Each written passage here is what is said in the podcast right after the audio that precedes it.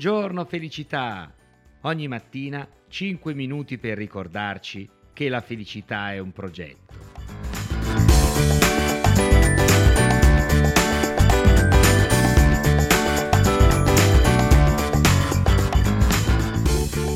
Assertività. Cari amici, oggi parliamo qui a Buongiorno Felicità di assertività e lo facciamo in particolare al femminile. Non a caso, infatti, ci ispiriamo ad un articolo pubblicato proprio sull'inserto al femminile del gruppo La Repubblica. Allora, cerchiamo di capire insieme, quando noi parliamo di assertività, di comunicazione assertiva, ne abbiamo già trattato molto, perché nel coaching la capacità di ascolto attivo e di comunicare in modo assertivo sono la base di questa disciplina e dell'instaurazione di rapporti positivi tra le persone. Cerchiamo allora di capire insieme a Giulia Ascione che ha firmato questo articolo che cos'è l'assertività e come si può essere assertivi in modo efficace. L'assertività è una capacità sempre più fondamentale in ambito lavorativo e non solo. Scopriamo meglio di che cosa si tratta e come sia possibile sviluppare questa abilità personale. Ormai da anni in psicologia si studia molto una particolare caratteristica e tipo di comportamento e tutti questi ricadono sotto il nome di assertività. Una persona assertiva si rivela molto sicura di sé, non ha paura ad affrontare ogni suo diritto e punto di vista o ad esprimere emozioni e bisogni.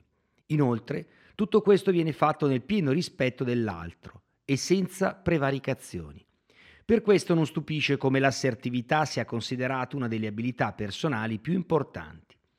Uno dei requisiti fondamentali per migliorare l'assertività è sicuramente l'autostima. Infatti, come vedremo meglio in seguito, dire ciò che si pensa senza ansia o pressioni richiede una buona fiducia in se stessi, che si può rafforzare attraverso alcuni esercizi quotidiani. In questo articolo spiegheremo che cosa sia effettivamente l'assertività e quali siano le differenze rispetto ad altri due comportamenti alle estremità rispetto ad esse, ovvero l'atteggiamento passivo e l'atteggiamento aggressivo. Inoltre, suggeriamo delle tecniche che possono tornare utili per sviluppare meglio questa capacità e cominciare quindi a comunicare verbalmente e non solo in modo più efficace. Cosa significa dunque essere assertivi? Il termine deriva dai vocaboli latini ad serere e asserere, che come primo significato hanno quello di asserire. Inoltre entrambi possono essere tradotti come affermare se stessi ed è proprio da questa sfumatura etimologica che viene il concetto fondamentale della parola. L'assertività coincide essenzialmente con la capacità di esprimere il proprio punto di vista, le proprie opinioni e i propri sentimenti e bisogni. Voi sapete, cari amici, che abbiamo parlato tante volte della capacità di saper trasmettere ciò che penso, parte cognitiva razionale, le mie idee e i pensieri, ciò che provo, ciò che sento, parte emotiva. E di farlo non per affermare noi stessi rispetto agli altri, cioè chi ha torto, chi ha ragione, il vero o il falso, ma per comunicare agli altri il mio mondo emotivo e il mio mondo di pensieri all'interno di quello che si chiama spazio relazionale, che è lo spazio tra due persone. Ma continuiamo la lettura di questo articolo. In questo comportamento si riconoscono determinate caratteristiche come quella di far valere i propri diritti senza avere timore di essere in disaccordo con l'altro, perché si rispettano sempre e comunque le idee altrui. Le personalità assertive sono state delineate la prima volta nel 1949 da Andrew Salter, che le definì come coloro che non hanno difficoltà a difendere un loro diritto e a esternare i propri pensieri o le proprie emozioni, anche quando queste non sono condivise dalla maggior parte delle persone.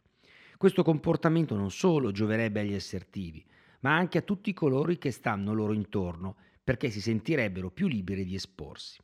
Nel 1959 gli studiosi proseguirono con Joseph Wolf, che introdusse il termine assertiveness. Ma andiamo a vedere come si distingue un comportamento assertivo da un comportamento all'opposto, passivo o aggressivo.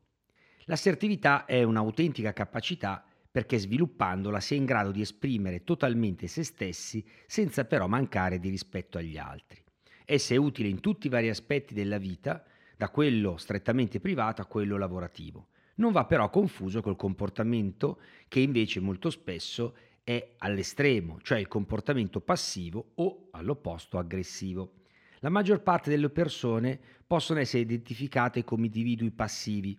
Si tratta di coloro che difficilmente prendono una posizione rispetto ad una determinata situazione e quando l'assumono non la esprimono per paura di entrare in conflitto con gli altri. All'estremo opposto si pone l'atteggiamento di coloro che sono aggressivi.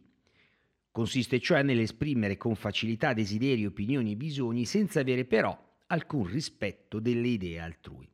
È facile capire come l'assertivo si inserisca a metà tra queste due personalità dei comportamenti. Non rinnega mai un suo diritto o i suoi valori, ma rispetta anche le idee e le opinioni degli altri.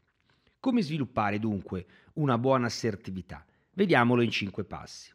Ci sono persone che già per carattere sono predisposte ad essere assertive. Tuttavia, per chiunque è possibile lavorare su questo aspetto della propria personalità, con un vero e proprio training dell'assertività, che vada in sostanza a lavorare su quello che per molti si chiama ansia sociale. Senza arrivare a parlare di patologie più strettamente legate alle ricerche di psicologia o psichiatria, è bene dire che si possono mettere in atto una serie di esercizi e atteggiamenti per sviluppare l'assertività. Il primo, imparare ad esprimere i propri bisogni e le proprie opinioni. Il secondo, cercare di coltivare, nutrire una buona autostima di se stessi, quindi una profonda conoscenza di noi, delle nostre capacità. Terzo, assumersi la responsabilità di ciò che diciamo. E questa la base, per esempio, per un leader. Quarto, cercare di fissare e perseguire i propri obiettivi. Quindi cercate, prima di manifestare cosa pensate e cosa provate, di capire a pro di che lo state facendo e focalizzatevi su voi stessi e non sugli altri. E infine, quinto, cercate di essere comprensivi nei confronti degli altri, oltre che di voi stessi, in modo da non avere pregiudizi o preconcetti e quindi avere una mente aperta eventualmente anche a cambiare opinione nel corso di un confronto.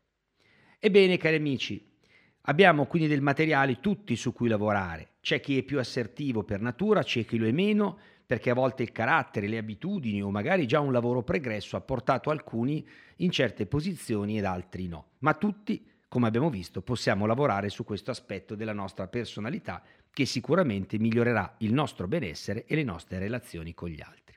Vi ricordo, a questo proposito, che il 20 e 21 maggio avremo i due seminari Zero paura e Zero limiti, dove affronteremo anche la paura del conflitto, la paura del non riconoscimento degli altri, la paura della solitudine, la paura del giudizio, insomma tutti i timori, paure, barriere che spesso limitano e appesantiscono la nostra vita. Ebbene cari amici, vi auguro un buon inizio settimana anche se è martedì e vi do appuntamento a domani con una nuova puntata di Buongiorno Felicità. Sono Mario Alberto Catarozzo, formatore, business coach, professionista.